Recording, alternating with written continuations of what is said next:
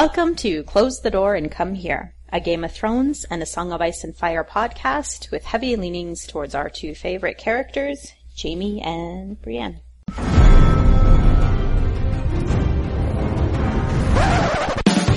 there was a bear there, all black and brown and covered in hair.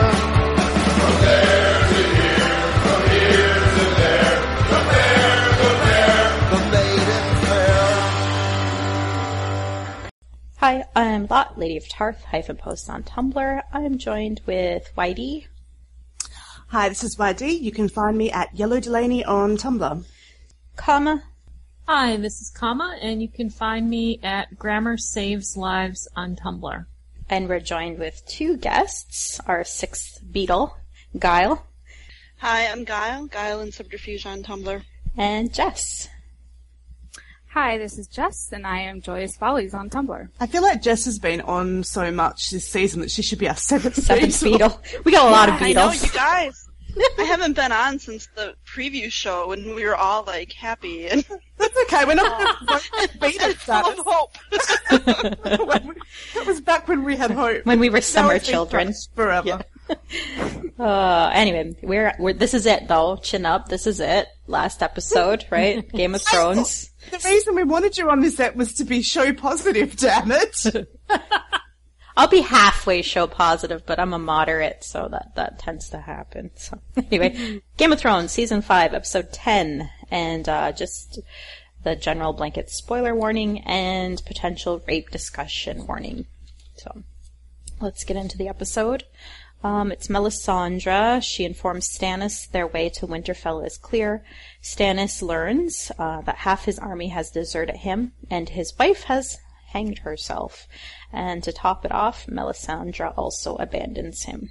Uh, Stannis. Yeah, right. I think you know, everything's on the up, the snow's melting, everything's coming up, Stannis, and then No. in quick succession, Had a bad everything- day. Stannis, Stannis, I've made a terrible mistake. Oh, and you have Stannis, you have. That is not Stannis. Yes. That is a pod person. That is not my Stannis. I think uh, some people online have coined him Satanus. Satanus. Oh gosh, that's pretty good actually. I don't know. I, I couldn't help but think of poor Comma. I know she's a big Stannis fan, and I know Chicky and Whitey, you both are too. And I think, I don't know. I, I like Stannis well enough, but I've never been like a huge Stannis fan. What do you call it? What are those stands? Stands. Uh, I mean, but I feel like bad for you guys. Stan. What was that? I like thick Stannis, but Fix he's Stannis. kind of a dick. I mean, Yeah. he's not a huge dick, but he's kind of a dick. I mean, come on, we like Jaime, and he's also kind of a dick. Oh yeah. You know, oh no, totally. I think it's it's that they've they fundamentally missed messed up a couple of key things with that character, and they've changed him so much that they've sort of like yeah I, I, I know you guys talked about this in the last the uh, the barbecue horrible episode there but Oh my God. the man is an atheist he's never believed in the lord of light he wouldn't have done this Yeah. Well, I'm I so mean, to be fair, I'm comma, he burned his brother-in-law. He would have burned his nephew that he's known since birth, and he killed his brother. So I mean, I, I would accept that Book Stannis would do this. I agree that the show translation of that event has not been successful. Look, didn't he Yeah, burn I- his I mean- brother for being a traitor, not for being, uh, because the brother was going to sell them out to Tywin Right. and was going to the brother-in-law. Sorry, not the brother. Yeah, brother. brother-in-law, and was going Renly. to try to marry Shireen off to Tommen. yeah. And in his Uh. eyes, I mean, I think he thought he was justified in murdering Renly because Renly was trying to Right, but- usurp his rightful but position. Edric, but Edric Storm, I mean, that's in the books where he has that conversation with Dan. With Yeah, Davos. So Uh, I mean, he had a lot of qualms about that though, and that I don't think that's the same as burning your beloved daughter. Well, except that Anyhow, you know, he I- literally had Edric his whole life. I mean, that he, Edric grew up at Dragonstone. He would have No, known him. Edric grew since up he at was a baby. Storm's End. But how come? So he was getting He was tutored there and with whatnot with Renly. Shireen. He was grew up. No, but he was getting tutored with him- Shireen, etc. Okay, I think the They- point is, I think I agree with you. I, I mean- agree with you partially, Girl. I think that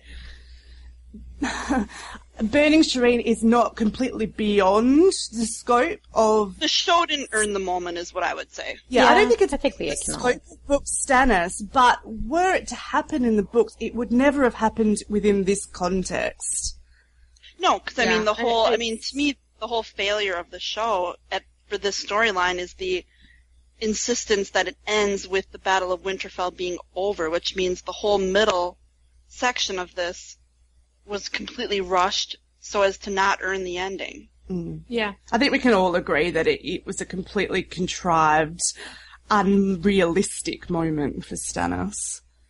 Yeah. You know, the whole mood of the, the that piece reminded me very much of um, Olivier's Richard III, which has its flaws too as an adaptation. But um, that there's a moment. I mean, Richard III is fairly much a you know total villain the whole time through. But at the end, when he's sort of getting ready to fight the Battle of Bosworth Field, it's this sort of defeatist.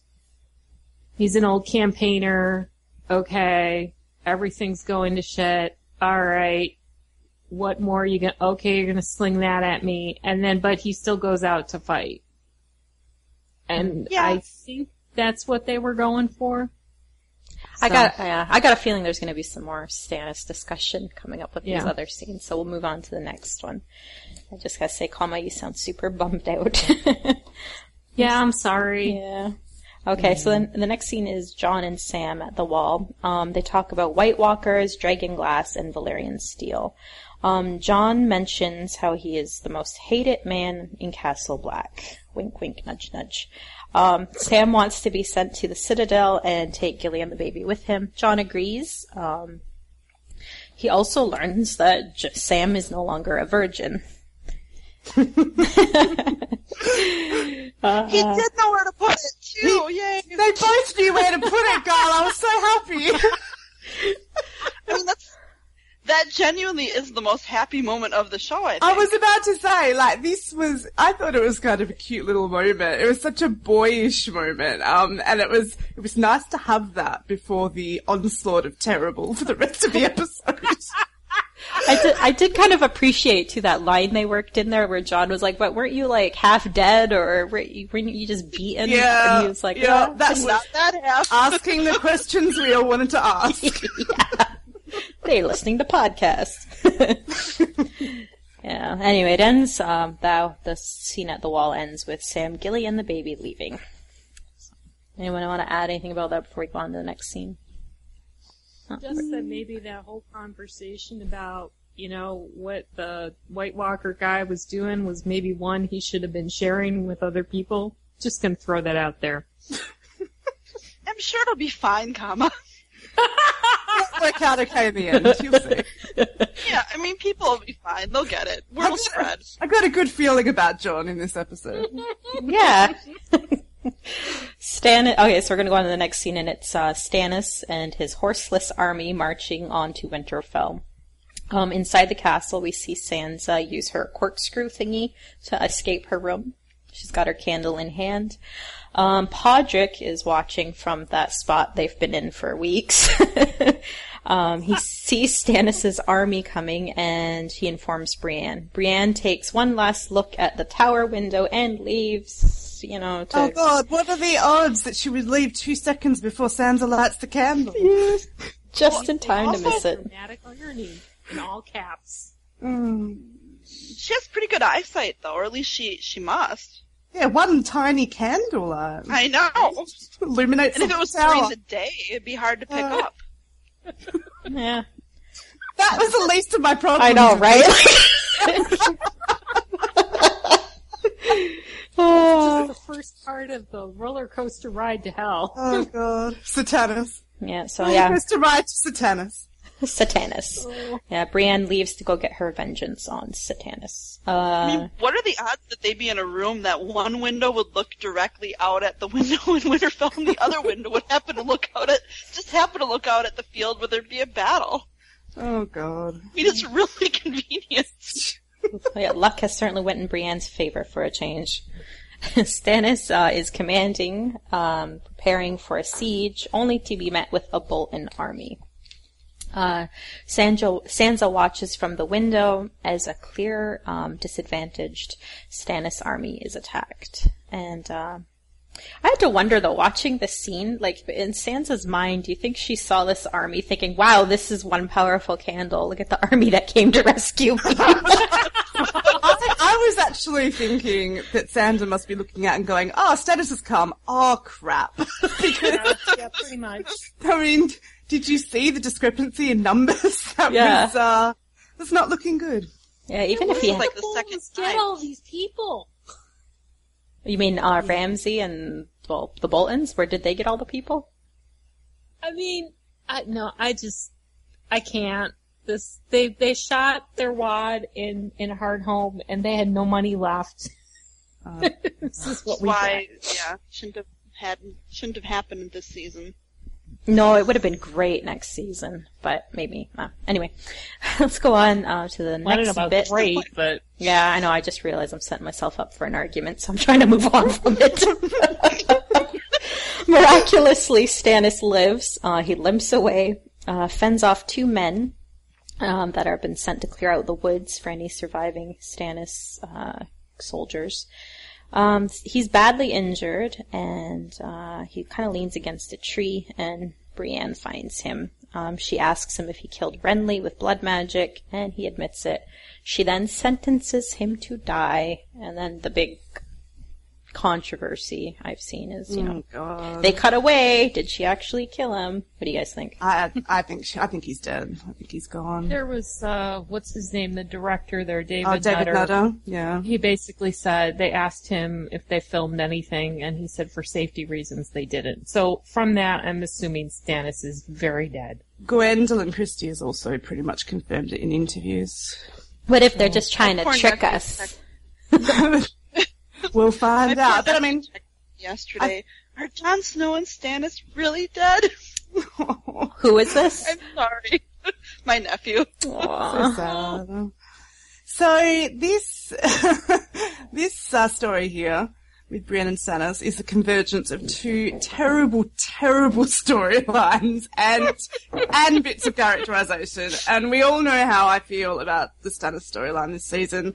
I don't think we really need to get into it. It was illogical. It was not true to his character. It was predicated on emotional moments that were pretty much used solely for the purpose of making a shocking scene even more shocking. But, you know, I talked about all of that stuff last week. Sorry. Um, Brienne.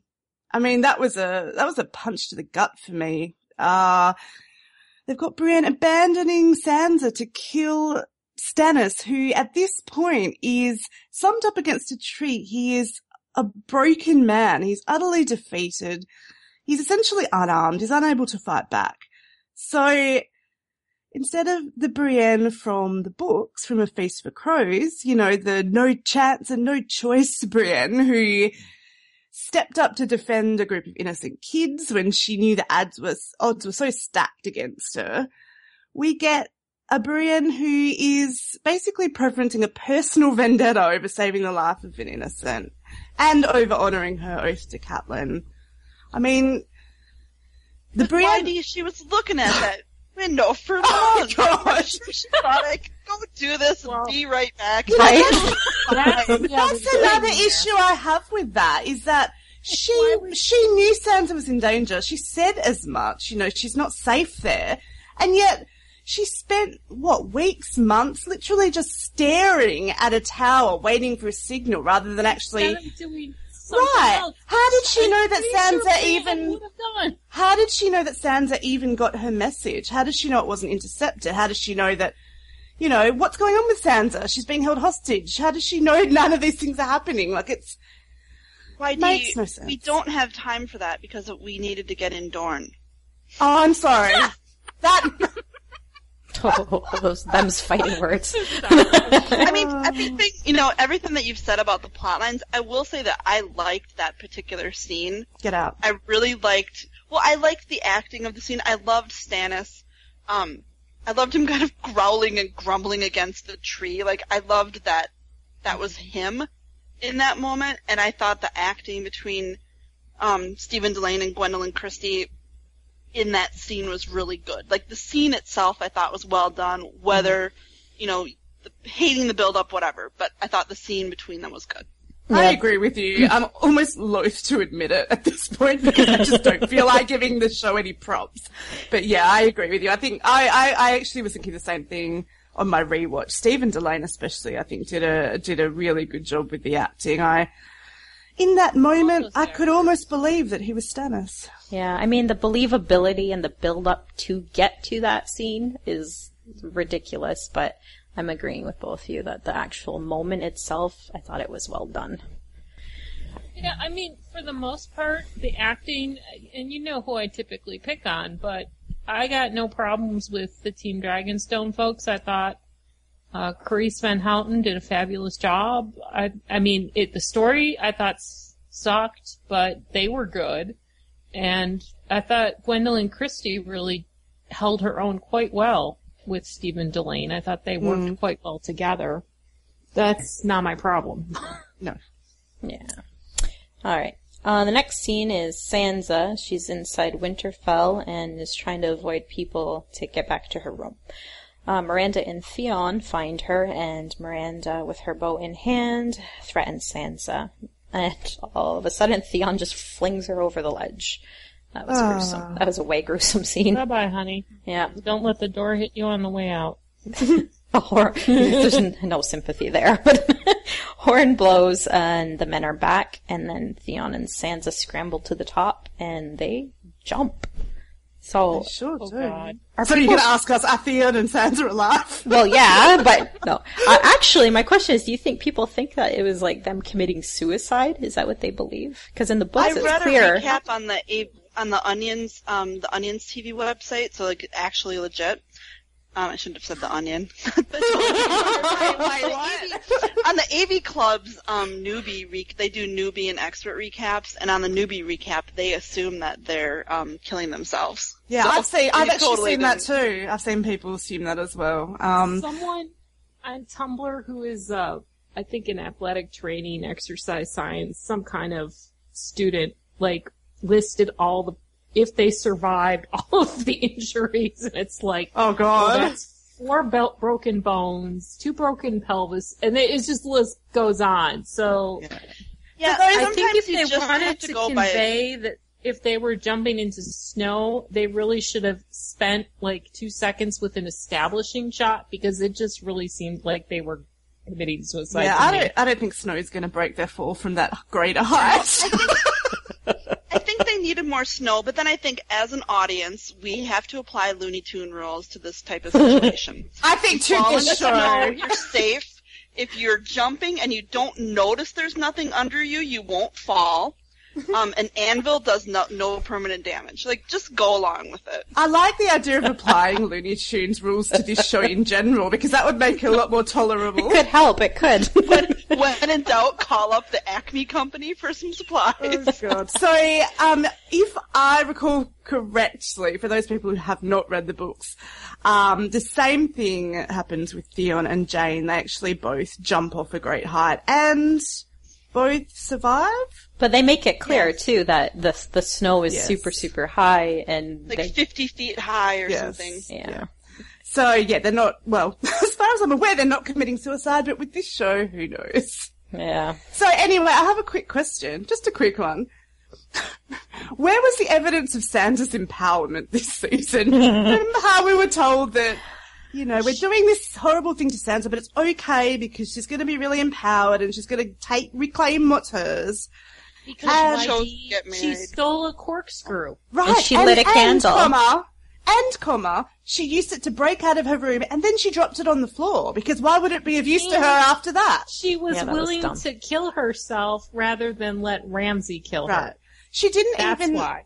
and, and you know, she didn't even end up saving herself, as we all expected. Theon saved her, you know, and as we said at the beginning of the season, this is this was a vehicle for Theon's redemption, not Sansa's See, empowerment. okay, I'm totally going to disagree with you to a certain extent. I No, don't that's think not allowed. Sansa was empowered, but I mean, to to an, I think that in no way, shape, or form did San, did Theon take over Sansa's story. I mean, basically Sansa was inserted and Theon's whole story was pretty much not told. Well, that's the which, point. As, since I like Theon more than Sansa, it kind of pisses me off. Well, that's the point, though. Sansa's story was completely bypassed, and she was put into someone else's story. Right, but she was given their story, basically. Like, it wasn't but- like she was just put in. I don't know. I think we're arguing, like, semantics. I was going to say that doesn't negate the fact that they essentially have stopped Sansa's arc. Nothing happened to her this season. I mean, in a way, I things. like Theon more. what was that? I just like Theon more. So you don't care, right? Yeah. You're not as upset. So, you know, I mean, this is. no, we laugh. that Uh, we laugh about it, but that's a real serious problem with this show. It is. It is a real problem, and you know what? The funny thing is, is that Sansa's rape, which, as we've discussed, is not given due care, didn't even end up being the motivating factor for Theon to save her. He really only stepped up when Myranda threatened her with flaying, because that's the language that Theon understands, apparently. Yeah, So- playing bad. And that was okay. She's got a bow and arrow. I'm like, okay, how does this work? I mean, as a weapon, Yeah. Yeah, You're that's, that's just her It's like thing. the dumbest weapon she could It's possibly just her thing. It's just her thing. And She's literally like, an I'm still arm's not over the distance fact away. That they couldn't buy this woman a freaking cloak. She's sitting there with half her tits out in the middle of winter. Yeah. Oh, Sorry. God. I don't know. anyway, so you know, at the end of all of this, what do we actually have at the end of Sansa's trauma? We've got a Sansa who is no more empowered than she was at the beginning of the season, um, and who, in any realistic story, would likely be dealing with the emotional fallout from being, I don't know, repeatedly and violently sexually violated. And Um, physically abused. Yeah, right, yeah. and I, I'll be shocked if this fallout was given its due attention next season.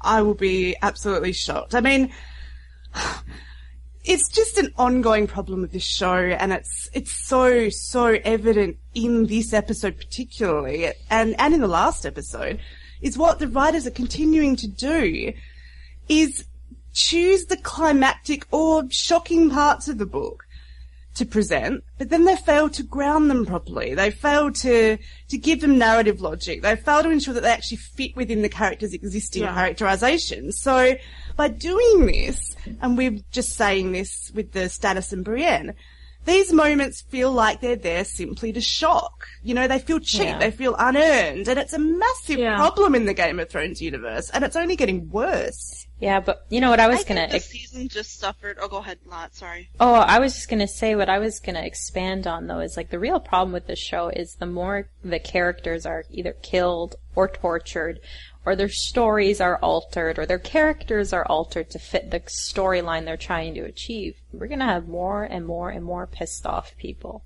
Like I'm wondering how much thought they've put into that, the showrunners. I mean, yeah, we, we ourselves have received messages to podcast over the last few weeks saying, that's it, I'm done with the show, I can't watch anymore. every week, every single Almost week. every week for the last few weeks. Yeah. And I mean, as I say, the, the writers and their checklist and the way they're inserting the moments, that's a problem.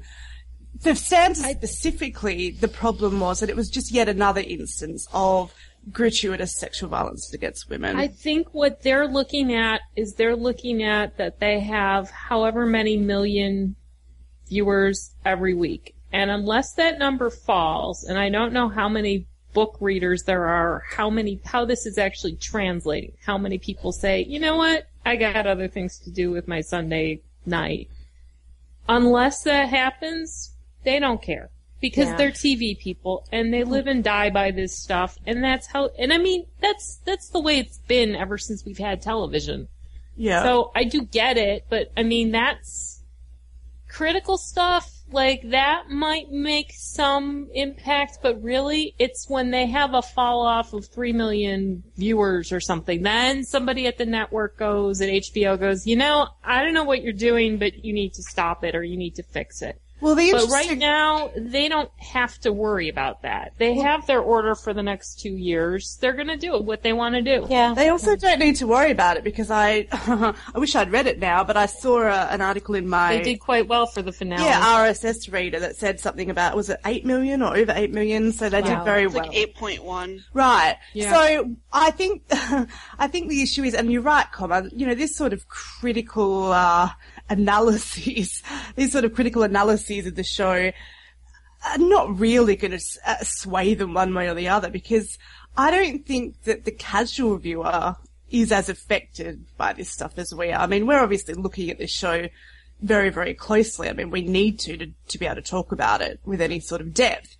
Um, but yes, I think we have seen evidence of it uh, with our particular listenership. I've seen evidence of it in the media articles. I've seen evidence of it on message boards. That you know, we do have people who are get seeing what's happening. They're not feeling the story. It doesn't feel like a Song of Ice and Fire anymore, and they are tuning out. Or they're saying Well- they're tuning out. I sus- I mean, their their numbers this season overall were lower. I'm not surprised. It's also, you know, it's what happens when a show has been on for a certain number of years. You do have attrition, and I mean, I suspect they lost people with um, Sansa's rape, and they probably lost people with the Yeah. murder of Shireen because a lot of Oh, people, yeah. whether they've read books or not, are going to be like, "I'm not here to watch children get." You know, Yeah. murdered by their parents. Absolutely. Um, but how that translates into like large scale numbers and not anecdotal, you know, my friend stopped watching or my friend didn't care, that I don't know. Yeah, internet rage. Yeah. I cut you off like a while back, Kyle. Did you want to add anything? Well, I was just gonna. I mean, it's kind of a. It might be a long comment, but um, to me, I think that a lot of the issues with the show this season do go back into pacing, and I think that they had certain endpoints that they had, or they decided that they wanted to reach, that basically really didn't go beyond the fifth book for whatever reason, and so they sort of made an arbitrary decision of where it was going to end, but they didn't get there. I mean, if you think back to the first four episodes, there was a very kind of stately pace that was allowing things to breathe, allowing the stories to flow out, and then it all like kind of fell apart in the middle. Yeah. And so, you know, the one thing I would just say, uh, you know, this is going to come off like very um, Pollyanna-ish, surprise, surprise, is that you know, these are the same people and the same showrunners that wrote that did season one, two, and three. And granted, they had a they had much stronger material, frankly, to adapt. Mm-hmm. So I think they're unproven with middling material, whether they can do a good job adapting that or not. So I guess it's really we'll see what what the mm-hmm. material is for season six and seven, and I think that will really determine a lot of their success because I think when they don't have a strong narrative, they're mm-hmm. having a hard time creating an entire season's narrative on when their they're own. going I- off I- of I would an disagree. outline purely. I would disagree that they don't have a strong narrative as source material, if that's what you're suggesting. I think that, yes, there are issues with Feast and Dance. Obviously, they're unwieldy. They don't have as much action as the other books, but they have plenty to go on. And I think, you know, the more the show ventures away from the books, because that's what they're doing. They're putting their own spin on things now. They're mm. taking some of the big moments from the books, but they're really putting their own spin on them. So the more they're venturing away from the books, the less cohesive their story is becoming. And what this season particularly has taught me about Game of Thrones is that it can do those big moments. You know, it can do violence, it can do rape, but it's really, really can't do much else. I mean, it's, it's struggling so much to provide a cohesive narrative. It's, it's struggling so hard. And this is not just this season. This is from season one uh, to provide internally consistent stories and characterization. I mean, there have been issues with characters from day one. I mean, I don't know. I think just because of all of this, all these shocking moments, you know, all the big moments, they're more often than not falling flat now because we mm. don't have that thematic texture that the books have. And I think, know- sorry, Connor, go ahead. I was just gonna, I was gonna sort of dovetail off of what Guile was saying. I'm not sure that it's necessarily middling material. I think it's that though the later books are harder to adapt because so much of the, so many of the really, the richness of a lot of those chapters are from people who are internalized heavily. Like a lot of Cersei stuff. I mean, the reason her chapters are so fascinating to me is because we're in her head. Yeah, it's a great place to be. it's hard to do that because it's not we're not in her head going, oh my god, she's absolutely batshit crazy if she thinks that's really happening. We're seeing things through like an omniscient third person thing. That's harder to adapt. It's harder to adapt a lot of these plots to get a lot of this stuff. So I think it's just, it's not that the material is middling, it's just that it's not necessarily as suitable for, let's say, TV as maybe books one and two and parts of three were. Yeah, I mean that's essentially what I was saying. yeah. It doesn't have the big actiony moments that transcribe so well to TV. It has a lot of internal monologue. It has a lot of sort of people uh, character building as opposed to driving the plot along. So yes, you need to probably have a different skill set even to adapt that kind of material, and Yeah. they really are. and that falling flat. I mean, I think that's a really good point. YD is that I don't think that they are necessarily the best people to. Ad- they were not the best people to adapt this section of the story. So or invent. maybe they're better at adapting. Maybe they're better at adapt. I mean, and you know, I think as we go on in this episode, even there's areas of the adaptation that are certainly much more positive. But, But, you know, um, it's and not, I it's just- not- Speaking of the rest of the episode, I think we should Sorry, move on did you like that? I was just going to say something quickly, not to harp on it, but as we were just talking about Sansa, and we're not going to have another opportunity, that's, I mean, it's not just the, the lack of cohesive narrative for me. It's also the continuing prevalence of, of sexual violence against women. I think that is turning people off a lot. That's definitely been the theme of of this that coming season. I had a conversation with my sister today because she's a casual show watcher and she kind of made a face and was like, I don't know, that show is just full of like violence against women this season. So I think that is definitely I mean, it's, I think it's been more evident this season, and, and maybe not even more evident, but it's sort of been building all this time. It's like, it, enough is enough. Like, so much of the storylines have anchored on these, these Right, terrible right. scenes against And women. you know, you, you hear the defense of it. We've heard so much defense of it. You know, oh, but there's sexual violence in the books, and it, this is realistic. It happened back then. It's happening today. And you know, I'm not saying that there's no sexual violence against women in the books. Of course there is. And I'm not saying that there shouldn't be any depictions of sexual violence against women in the show. What I'm saying is, is that there is too damn much sexual violence against women in the show, and it is more often than not gratuitous and it is used to, and I keep saying this word, to shock or to, to drive a male character's arc or to, or to drive a plot forward. Yeah. And you know, I mean, the show has real issues. These are real issues with the way that they portray their female characters and exploit them for the purposes of entertainment.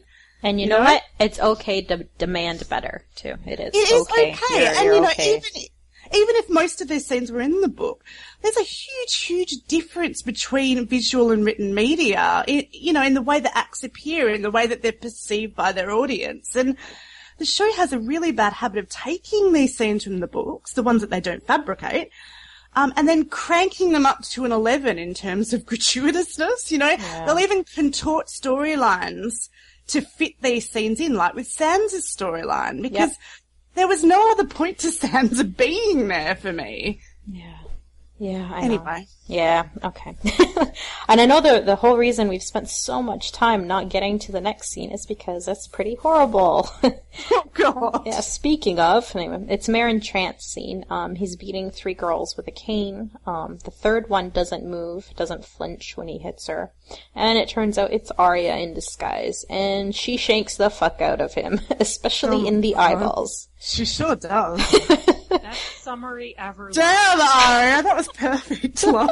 Thanks. um, I mean, come on, what are we just seeing now? This is this is this is another instance of the writers taking something from the books. I know it doesn't happen to Meryn Trant in the books. It's uh, it's Raff the Sweetling, um, but you know, cranking it up again. You know, why why did this? Why did we need to see Meryn Trant abusing little girls? We already know he's a bad guy, you know. We've seen his delight in beating little girls already with Sansa. I, YG, I got this. Oh, I okay, go this. ahead, Con. So it's the writer's room. and there's a bunch of these guys sitting around going, huh, you know, I don't think the audience is really going to realize how bad this guy is. Because, you know, we got to make it simple for them.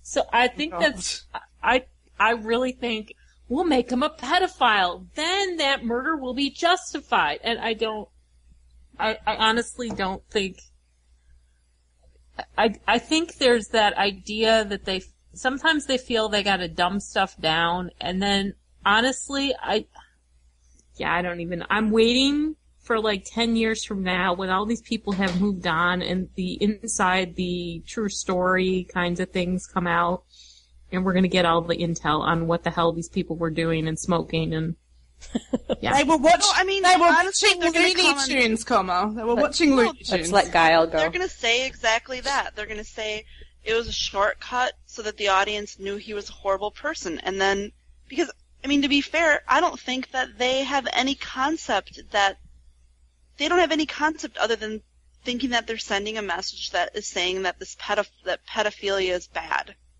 That's what I think they genuinely think. Like, it's not done from a place of evil, it's done from a place of ignorance. So, I mean, I think the mm-hmm. one positive thing that the reaction of it is, is that you would think there is a right there are writers now who will think, oh, okay, they're getting away because I mean, Benioff and Weiss are not doing scenes that every single writer ever in television and film has done forever. Like this has been going on forever and ever and ever. Yeah. And I think in the last couple of years is when you're starting to get an intelligent, more intelligent, organized backlash against it. So, I mean, I would just say I think it's done from a place of ignorance. yeah. Yeah, I agree. I can. yeah, I don't know with if I agree with that. anyway. All right. So eventually, Bastards! Arya, uh, let it go, let it go! Arya cuts uh, Meryn Trant's throat, and when she gets back to the House of White and Black, she's in big trouble. Jaqen um, takes a poison to pay for the life she took. Then shit gets really confusing. The waif turns into Jaqen. That's one way The, to put it. the dead Jaqen has multiple faces, and as Arya's ripping them away, and eventually she gets to her own face, and then she goes blind. Makes sense, right? You know, You know, there's you go ahead, comma. there is there's two two small things. One of which was I really wasn't thinking about it other than what the hell, but um, someone on Tumblr just ask the innocent question, "Where did they get Arya's face?" So I'm gonna Yeah. just leave that out there. That's what I And the to other know. thing is, is I think there's um another TV show probably none of you have ever heard of called The Prisoner, and there's the scene where the guy is, you know, ripping the masks off people, and then it comes face to face with himself. But, Dun dun dun. yeah, that's all I. Yeah, Spoiler that was- alert, that was thank you. to me because my reading of the book with the House of Black and White is that they use the faces of people who are already dead. They can't just Yeah. fabricate faces Well, out even of in nowhere. the- so even in is the- Arya dead? Oh my gosh! Plot twist. Even in the show, into lost territory. well, I was gonna, s- I was gonna say Next even, season, the numbers and what do they mean? I was gonna say even in the show, they kind of make it clear that this is where the faces are coming from, or from dead people. At least that's what I was reading in the show. So Yeah. it was She, she drank the poison on my rewatch. I was watching. She drank the poison first, so I don't know. Oh, it's so like some like sort of a She was hallucinogenic, hallucinogenic dream, or I don't know. But you know what? Okay, I fine. to be positive for a moment. I actually liked this scene a lot. I think it was beautifully shot. Um, I think it had like a suitably but sort of subtle, threatening vibe to it. Like, let's face it, it was creepy as fuck. I liked Yeah. it, but the one issue I have with it is how they ended it on Arya being blinded because it, you know, they, they actually went to Arya's, some of her Winds material, the Winds of Winter material when she killed Meryn Trant. And now they've gone back to her dance material with the blindness. So it was kind of a weird sequence of events. It kind of feels like she went backwards in plot progression. So I'm, I'm curious to see what comes of this. It kind of it kind of makes sense though. It kind of makes sense because she's being sense of the punished for. Yeah. Yeah, I think it's okay. I'm okay I, with I guess adaptation. I was assuming that what, see, I mean, when the season first started, I had a couple of guesses that by the end of the show, she was going to be headed back to what, or this season, she's going to be headed back to Westeros. So I guess that was a surprise. So, Yeah. I didn't. I didn't think that. Wow. Yeah, I. Okay. Well, Uh, I mean, we got two guys, years I'm left. just- You got to start bringing these people back together, and unless she spends her life in Essos, God, I hope not. Maybe she'll meet Um, with Dany and they can just never go back to King's Landing. never go back to Westeros. You guys, I'm just happy that not only is Jaqen alive, but apparently there are like Jaqen face masks that people can just wear. So there can be like multiple Never gonna Jaqens. die. spice up the bedroom a little. that, might, that could involve. running around. Should I purchase one of these Jaqen masks for a friend? I'm just asking. It's for science. multiple Jaqens. Okay, okay. The next scene we have Jaime and Myrcella. Um, they're bidding adieu to, uh, I guess, Dorn. Ellaria gives an es- Just kidding. Ellaria gives an especially long goodbye kiss, and it's like, wow, I see this one coming a mile away. And there's also a gross exchange between Tyene and Bronn. Uh, What if you need a bad pussy? Oh my god! Oh my god! Did they actually include that line? Like, who was watching porn for inspiration? And she looks like she's like 14, and he's like, I don't know, well into his 50s. It was so You know, gross. I mean, I'm not gonna. That's you know, her having some kind of sexual attraction to Bronn. That's like actually the one thing in that entire plot I can buy. The sexual attraction I can buy, but the entire He's 52. the uh, the entire Dor- Dornish uh, storyline that seems to be based on them just really liking sex of all kinds, including incest, was a little bit hard to swallow. Yeah. Anyway, on the boat, uh, Jaime gets all Uncle Daddy on Myrcella. He tries to tell her he's her father, and Myrcella is so chill with the news, guys. She is like so cool with it. Like, and then her she's also been poisoned, so it may be affecting her brain. her senses, right? then her her nose start. Because I'm laughing this hard. then her nose bleeds and she dies? Question mark because we don't know. Yeah, so many cliffhanger deaths this scene. Yeah, she's dead.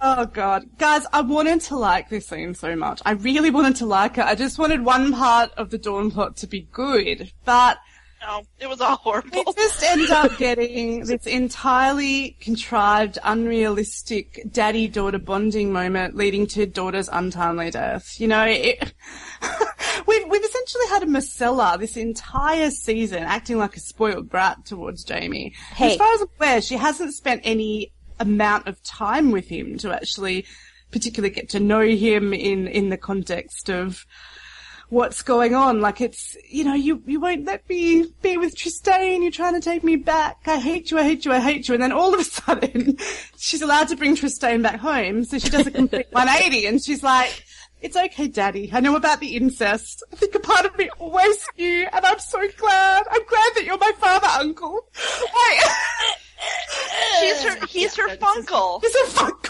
Funkle. Oh god. oh. oh Sorry, we were talking about earned moments earlier, and I wrote this whole thing today on Tumblr. I mean, this could have been so easily saved, and they just didn't want to put the spade work into making this a viable plot. So instead, we had this, what the hell is she saying? She's okay with this? loves incest, Thomas. She's been living in Dorn, so she too loves incest. you, right. Because, you know, most teenagers would be thrilled to learn that their biological parents are their Right? sister. And, and she's so in love with this guy, and you know what?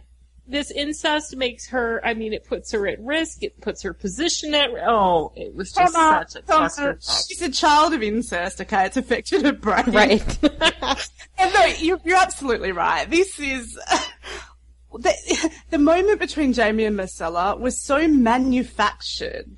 Like, it, it, Why did they recast that character? I don't get this. We were promised something. I mean, this girl was so blah. Did they have to like throw out like half of the half of the actual plot of Dorn and that's what I feel because like they only had like ten minutes or something? Because everything like, what the hell was Doran's point? More importantly, Yeah. Great textiles. I mean, I will give it that. The fabrics were amazing. The fabrics were amazing. Set That is location. Like, was that good. Yellow print is amazing. yeah, I like, like it that too. thing uh, that Areo Hotah was wearing. I would totally wear Yeah. that.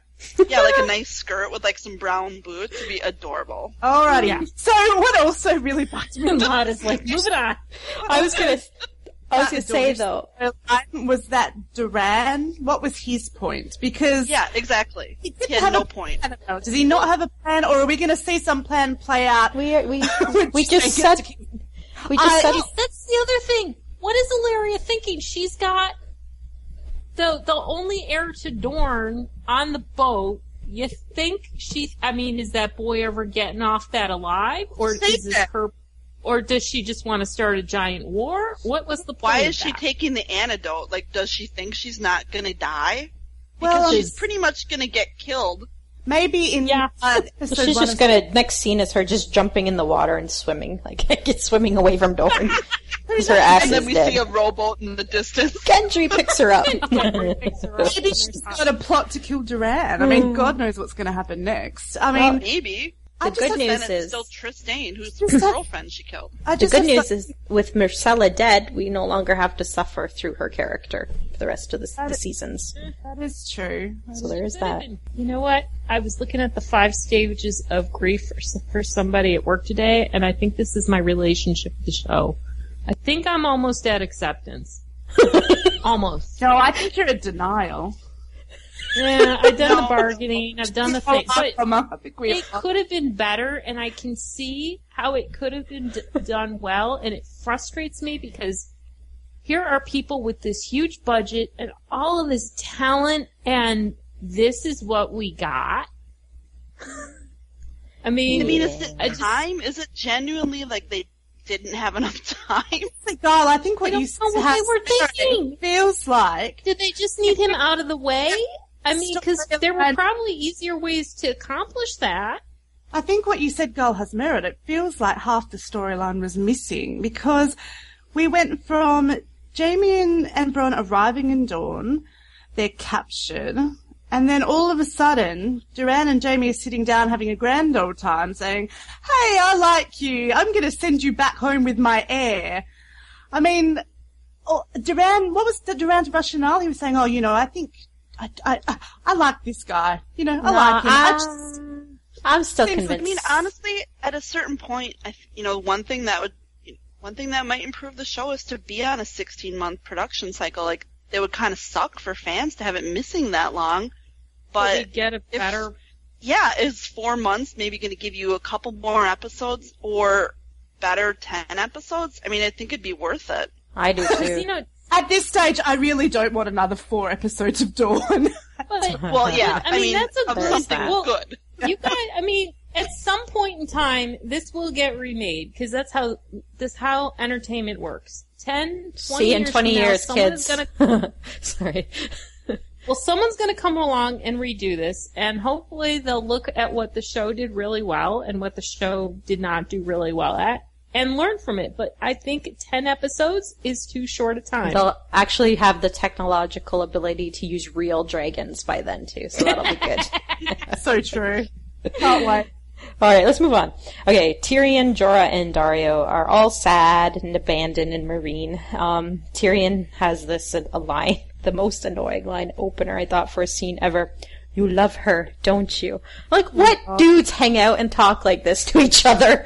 anyway, I don't know, I watched The Bachelorette lot, they totally do that. Gee, that one, that's not a contrived situation at all. you guys, Daario and Jorah are both there for the right reasons. oh god. Okay, I'm moving on. Okay, Grey Worm wants Jorah to get out, and um, Sandy um, informs, I guess, Grey Worm that Tyrion saved her life, and uh, Daario also defends Jorah, which I found interesting. Anyway, Jor- uh, Jorah wants to go search for Daenerys. Tyrion too. Daario tells him he's better suited to stay and govern Meereen with Grey Worm and Missandei. I'm like, wow, Daario's actually turning out to be a pretty good leader in this scene. And he's super hot. He is hot. Is. But, The side. Seriously though, like, Meereen is gonna just sit placidly under the rule of this drunk foreigner who literally just showed up and unsullied um, and Missandei? Like, is that No, the I'm pretty sure ever? that's not. I think that it's gonna all go to hell, but that's, you know, the whole point. What other option do they have, really?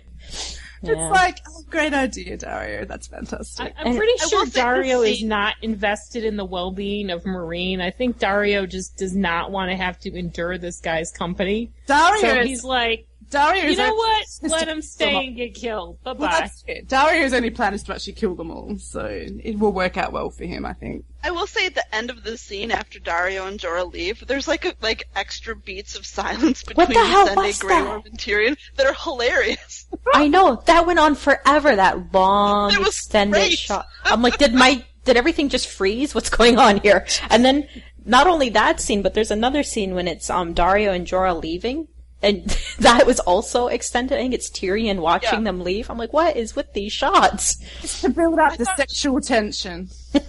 Well, and speaking I of sexual tension, read can Daario we talk about, Jorah fanfic. I'm just gonna put that out there. Thomas writing one right now. No, I don't do can we that. talk but- about poor Missandei, who is, you know, by far one of the top two or three most attractive women on the show, Yeah. and she's stuck in Meereen with a murderous, drunken dwarf and two eunuchs. These are her choices. Well, you know, there are ways that you can get around the eunuch problem. what? What? I don't understand. What ways? Explain it to merchants. me. Cock. Oh, oh, and we should mention it ends off with, well, you did kind of mention it. We get a surprise of Varys with zero explanation to how he got there. this doesn't need an explanation. It's like- like Littlefinger's time machine. Acme Express. yeah. Oh god. Took the rabbit gotta- hole, popped up in Meereen. I do love Varys and Tyrion together. Like, no matter what they're doing or saying, the screen always lights up for me when they're on together. Yeah. Alright, next scene is Daenerys and Drogon. Um, he's brought her to a, a high cliff and she wants to go, but the dragon is not being agreeable. Uh, Dany walks out on her own and we see her surrounded by Dothraki riders. And I have to admit, I'm kind of like loving that the Dothraki are back. I, Guys, guys really am. I am fucking so, love the Dothraki. Like, I'm so down for the Dothraki. yes. Okay, so let's just quickly go back to the Drogon Daddy scene because I feel like I need to input little bits of positivity where I can. I thought Drogon was so adorable in that scene. Like, he kind of reminded me of a silly teenager. Like, he just wants to sleep in and Daddy's all, come on Drogon, time to get up, time to go. And he's like, but mom, ten more minutes.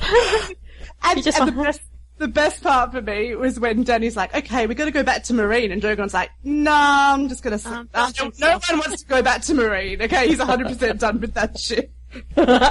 Drogon is us. Drogon is us. Yeah, well that checks out, silly teenager, likes to nap, hates Meereen. Oh my god, Drogon is me! I know that the CGI too took quite a beating our last podcast, but I am gonna have to give a little some props because they. I was thinking about this. They did this in the day. Like, how often do you see that that they try to animate something like this in the day? Yeah, I think it was pretty good actually, the CG in this scene. Yeah. I was a little worried that Drogon was going to die for a second because everyone else was dying, and I was like actually kind of emotional about Drogon possibly dying. Why? I actually thought at the at the outset of that scene, I thought that might be what was happening too. I'm like, what? No, I mean, I didn't think he'd actually die, but I was really worried for him. Uh, He looked he looked really, really injured. I know he needs some Neosporin. A lot of it, Oh. A lot. seven hundred bottles. Okay, the next scene is Cersei. Um, she confesses to the High Sparrow about Lancel, but refuses to admit her fornication with Jaime. The High Sparrow informs her she will have a trial to determine her innocence. She is told she will return to the Red Keep um, after her atonement. And uh, the next scene is her getting shaved and stripped, and thus begins her seven-minute walk back to the Red Keep. Wow, was it seven minutes? Seven minutes. Felt like Wow. 15. It felt, yeah, it felt like more, but geez, I'm surprised it was actually that long. How did you feel That about the CGI adaptation? Notwithstanding, I loved it. Yeah, the Yeah. CG. This, I've got, let's get the the the weird stuff out of the way. The CG was a little bit. What CG? bit What did I miss? I didn't. I didn't oh, they the. used the body. Lena used a body double for the Yeah. the crowd shot. So they essentially superimposed her head on top of our body double's body. I didn't Um, even notice. I Oh, swear man, to God, I didn't I could notice. tell immediately, like the lighting on her face was off. At some points, it almost seemed like her head was hovering above the body a little bit. It just, it did take me out of the scene just a little bit in certain parts. Spent all their money on Hardhome. They got to be better with the budget. Damn it! But you know, that aside, Did you oh, notice It was amazing. the Jess light- and it Guile? such- Did you notice the weird CGI face thing? Jess Guile? No, I was too busy looking at her boobs. No, I'm totally kidding. Uh, I didn't she notice. has a face. I did. I did because of her boobs. I did because when she was walking down the stairs, like her boobs were kind of moving like separate from the rest of her body. It Oh my just gosh! One was were- floating off to like, the they right. side. floating. like a scarf moving all around his face. okay, but yes. getting serious, I thought for a dark, for such a dark scene, this was actually the light of the episode. It was really, really well done. It was beautifully acted by Lena. I, I thought she'd do a brilliant job with it, and she absolutely nailed it. Yeah. And the scene itself, it was so incredibly uncomfortable to watch, and that is what it should have been. You mm-hmm. know, this is Right. this is the kind of scene that should make the viewer want to look away, you know, and cry and scream at that their TV at the injustice of it all. Like, no matter what Cersei's done, and show Cersei's done even less bad shit than book Cersei, let's face it. But no matter what she's done, you know, the scheming to murder people, all of the ruining of Nobody. lives. Nobody deserves that. This isn't what Cersei's been punished for with this walk of shame. Her shame here is having yeah. sex. She's a Right. woman who dared to have sex outside the bonds of marriage. And you know, in the book, she's basically been punished for just having sex, like even after her husband Right. died. So they strip her bare. They shave her hair off. She's paraded through the streets while men and women alike are screaming abuse at her. They're violently throwing things at her. The whole thing is about making it as degrading as possible for this woman who has essentially just dared to flaunt her sexuality. And this happened in medieval times. It still happens today, albeit in a less obvious way, you know? Women who like sex, who have sex, especially unmarried women, I mean, how do we treat them? They're considered to be immoral by many. They're called sluts. They're called whores. They're, they're made to feel less than human. So yes, this sort of public shaming for sex that we're seeing here with Cersei, it should sit really uncomfortably with viewers and it did, you know? Hate Cersei all you want. Root for her to be punished, but not for this and not like this. I mean, I, you know, to me in the books, she certainly deserves to be killed. Yeah. No Yes. doubt about it. Yep. This is like just stupid. Well, this is what happens when you have, you know, A patriarchy Wacko. and Right. No, I mean, of, it, uh, religious, um, kind of ultra conservative and did, did anyone see the cartoon on Tumblr about the scene? no. Uh-uh. It's I don't great. It's so.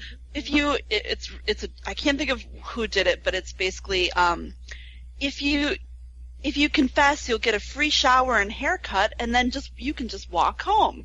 And then they show her, you know, the the they show her kind of strutting down, and people are yelling, "You you have great." Facial features for that pixie haircut. Wow, your body's amazing for three children. like, my God. She's just smiling as she's walking. Oh gosh. I don't even know what to think about that. oh, I don't know. You know my favorite part though? I know, I don't know. I don't know what you guys are gonna think, but after it's over and she stumbles in, Uh, Qyburn is like the first one to greet her and wraps her in that so cloak. sweet, actually. It wasn't he? He was lovely. You know, you know that you've done some wrong things in your life when your only friend is the mad scientist who likes to sew corpses back together and bring them to life. Yeah, but they're your silent corpses. well, you know I love the armies of the undead lot. yeah, I know you do. You know what was a little bit concerning to me is when I was watching the inside the episode for this. Um, I think it was which one? DB. I think it was DB Weiss, and he when he's talking about the Cersei scene, he said. Cersei's done some pretty, pretty terrible things to lots of people who didn't deserve it, and she's probably got this coming. Like that concerns me No, a no, little no. bit. You're missing the just a little point. Missing the bit. point. But you know what? Despite that intent, I think it was beautifully done. I think it had the right effect. It had the right effect, I think, on most people that I spoke to at least. Obviously, if you go to Reddit, if you go to some of the forums, you do see people saying, yeah, bitch had it coming, um, which is what we what we expected, I guess. And anyway, She had something coming. I wouldn't have chosen this She's- particular punishment because it doesn't fit her worst crimes. Yeah. Uh, so anyway, let's see, where do we end off? Okay, so Frankengregor, and he carries her off, and Qyburn promises to make her enemies dead. And you kind of see this little, there's a little bit of fire in her eye. yeah, you can, can't you? God, she's gonna kill so many people next year. I'm kind of looking I'm forward though to, I'm holding out for Cleganebowl next year. That's Get all hot! I care about. Get That's hot. literally it. I'm, I'm kind of looking forward though to see the way Lena does the whole silent, um, Cersei, the calmer Cersei that unsettles Kevan so much. I think, I think that's going to be fun. But I don't think that she has. I don't think she's played crazy manic Cersei, so I don't think that silent Cersei will be a, any change. Well, I wouldn't call her silent Cersei up until now. I mean, yes, I agree. Like the extent of her paranoia and her her anger haven't really been portrayed this season. But I don't know. I think there are ways to to make it seem like she has been kind of affected by this, and she's kind of keeping things inside. She's not ever really been one to keep things inside, at least. Yeah, that's true. Okay, uh, so the last scene is at the wall. Um, Davos wants the wildlings to help Stannis. Jon tells him it's not their fight. We see Melisandre come through the gate. Um, Jon asks about Stannis. Davos asks about Shireen. And no answer to either, really, but you kind of get the verbal, the non-verbal c- clue. Uh, Jon is checking his mail when Olly knocks on the door to tell him Uncle Benjen is still alive. And You uh, this, there's this ridiculous, cheerful music, and it's followed by stabby stab stab. Jon's dead, and I imagine there's a shit ton of people out there, angry, depressed, and googling, "Is Jon really dead?" So Well, you know what? you don't use hot Uncle Benjen like that. Damn it. I Okay, I'm was gonna give so pissed off. I've got to No, no. tell you this little story. Is that you know how they have the previously on Got thing that airs before every episode, like previously on Game of Thrones. They have this, yeah. So the previously on Game of Thrones for episode ten was actually released prior to the episode. I mm-hmm. think it was on like Sky Austria or something. Anyway, someone posted the video to YouTube, and when I watched it, I saw that there was a, a They got you. callback there was a callback to Hot Uncle Benjen in season one, and guys, I got so excited, like You- really excited. I was like, "Shit, Hot Uncle Benjen's returning!" Sorry. They got you. imagine- I know that was naive of me. you, Like, s- like Jon, you so would have been stabbed. oh my god, I would have been stabbed. I so wanted to believe you have no idea. So you can imagine my complete horror when I realised that the sole inclusion for Hot Uncle Benjen was so Olly could so Olly could besmirch his name to deceive Jon.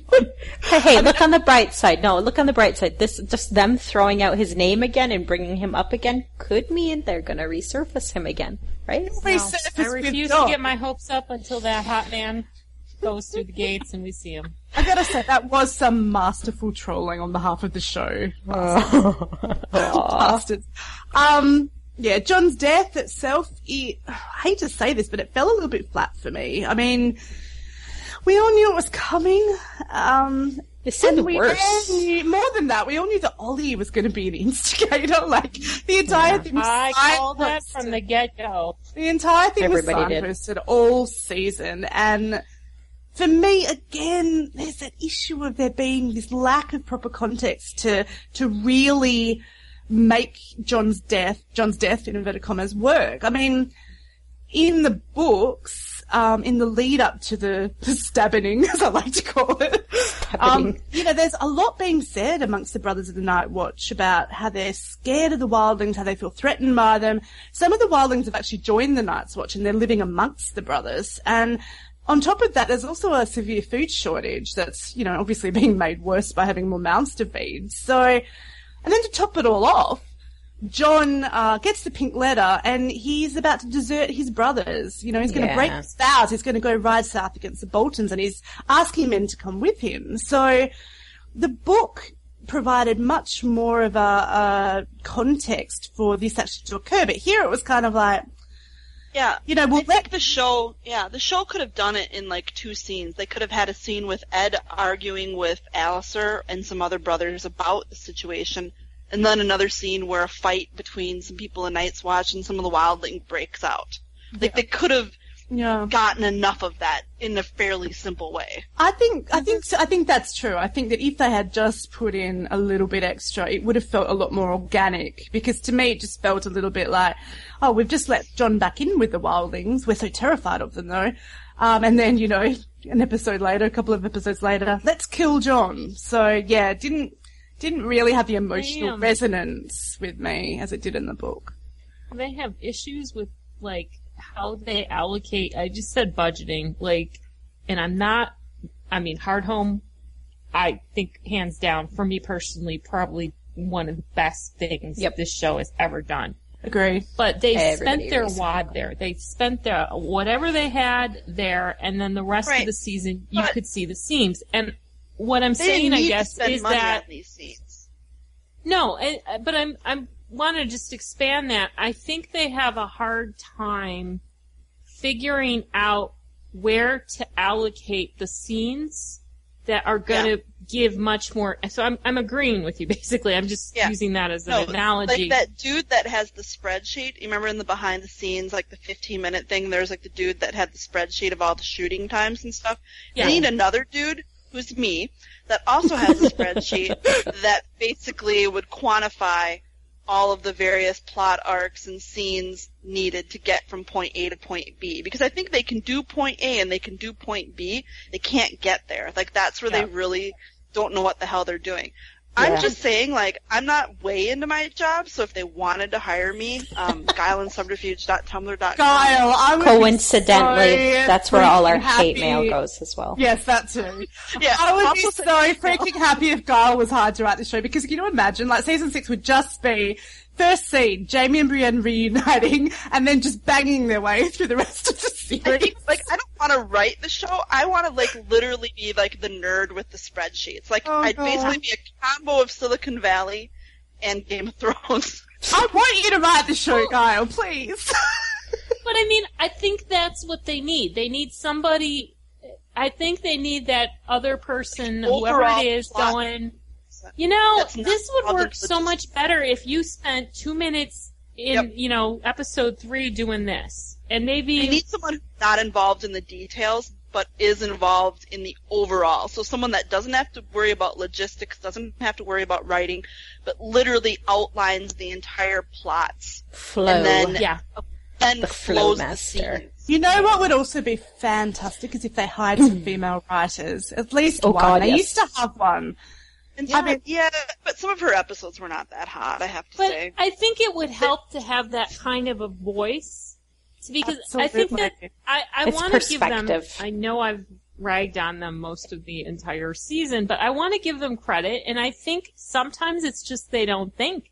It's like I honestly think they need to hire publicity people to vet every word that comes out of their mouths after these episodes air. Yeah. Because it, it's it's like, do you not understand how that's coming across? And I think the answer is no, no, they don't understand. I mean, that was so evident with the way, not just what I said about what they said about Cersei having it coming, but I mean, it's, it's been evident in a lot of things that have been said in interviews by not just David and Dan, but, uh, Alex Graves, Bryan Cogman, you know, we, what about the whole way they, they treated the Jaime and Cersei rape scene? I mean, that was, I, I, but I mean, I think they're not either. They it, they're just not good verbal communicators. I don't know. I don't know what the mm-hmm. problem is, No, but I- they I need think they're getting like somebody the to be saying, "Dude, don't say those things." yeah, that's, yeah. You know how people, you know how like the president, when you see him like at the first, you know, the first year in office, and then if they're a two-termer by the the American president. Sorry, I was U.S. centric there. That's okay, But we then don't have a president. years,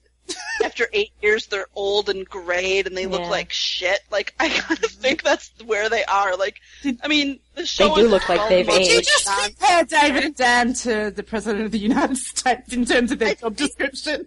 The I office, think, like, not their the job is man. The probably office. harder. It kills you. Oh god. Yeah, I mean, I think the job is killing them, and that their brain probably shuts down at a certain point. Because I Need think more it's- brains. I, I want to say I think they do like you you've talked about it. I've talked I wrote a whole thing today about how you set this stuff up. And I think it's just they come into this and they want to write the fun stuff those the big moments. And I get that. I, that's kind of like why I write. You want to do that. That's the exciting part. You want to write the sex scene. You want to write the big battle Yeah. whatever but to make it work, you have to do all this groundwork. And if they're not the people to do that, and that would be fine, because not everyone can do all that, you gotta, and this is the thing, they're a big budget show. Surely they can hire some poor starving writer who can come on and go, okay, I will write the setup, I will make this work.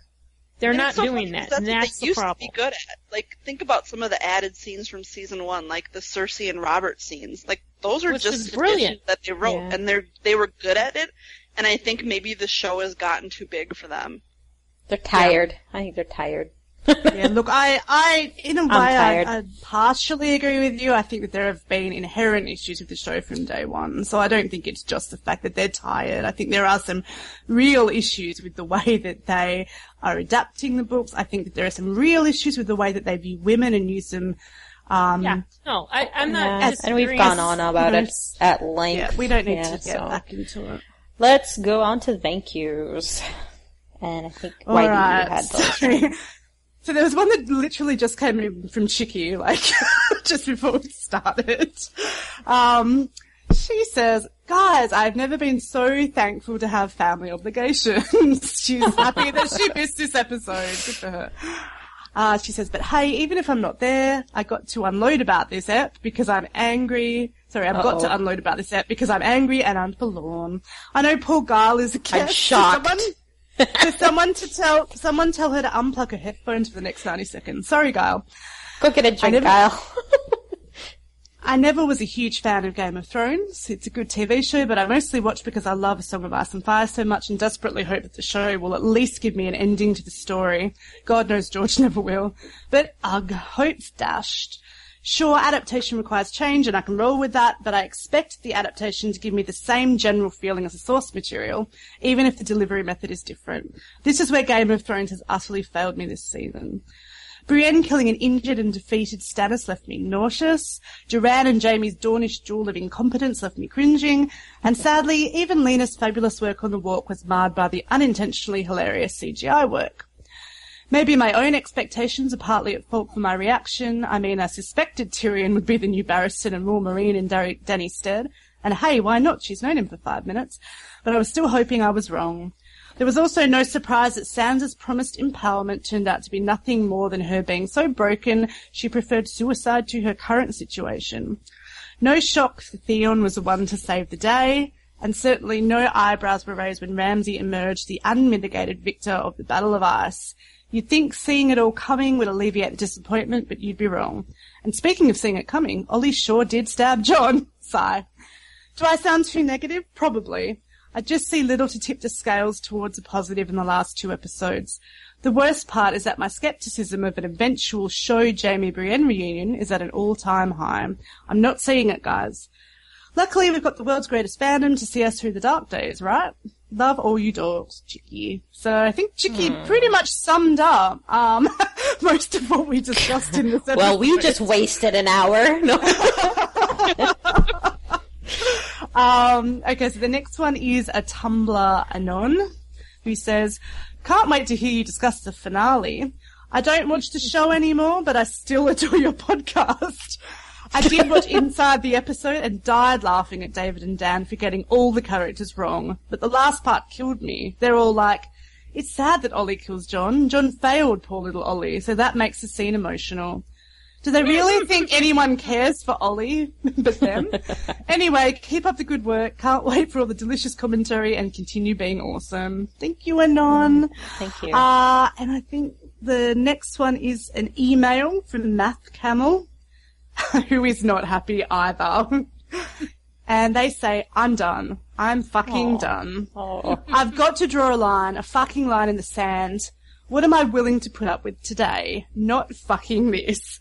No excuses. No one forced them to smush two books into one season. Sans off book, so is Jaime and Brienne and Stannis and Tyrion and Ramsay and Sam and the entire nation of Dorne. And it sucks.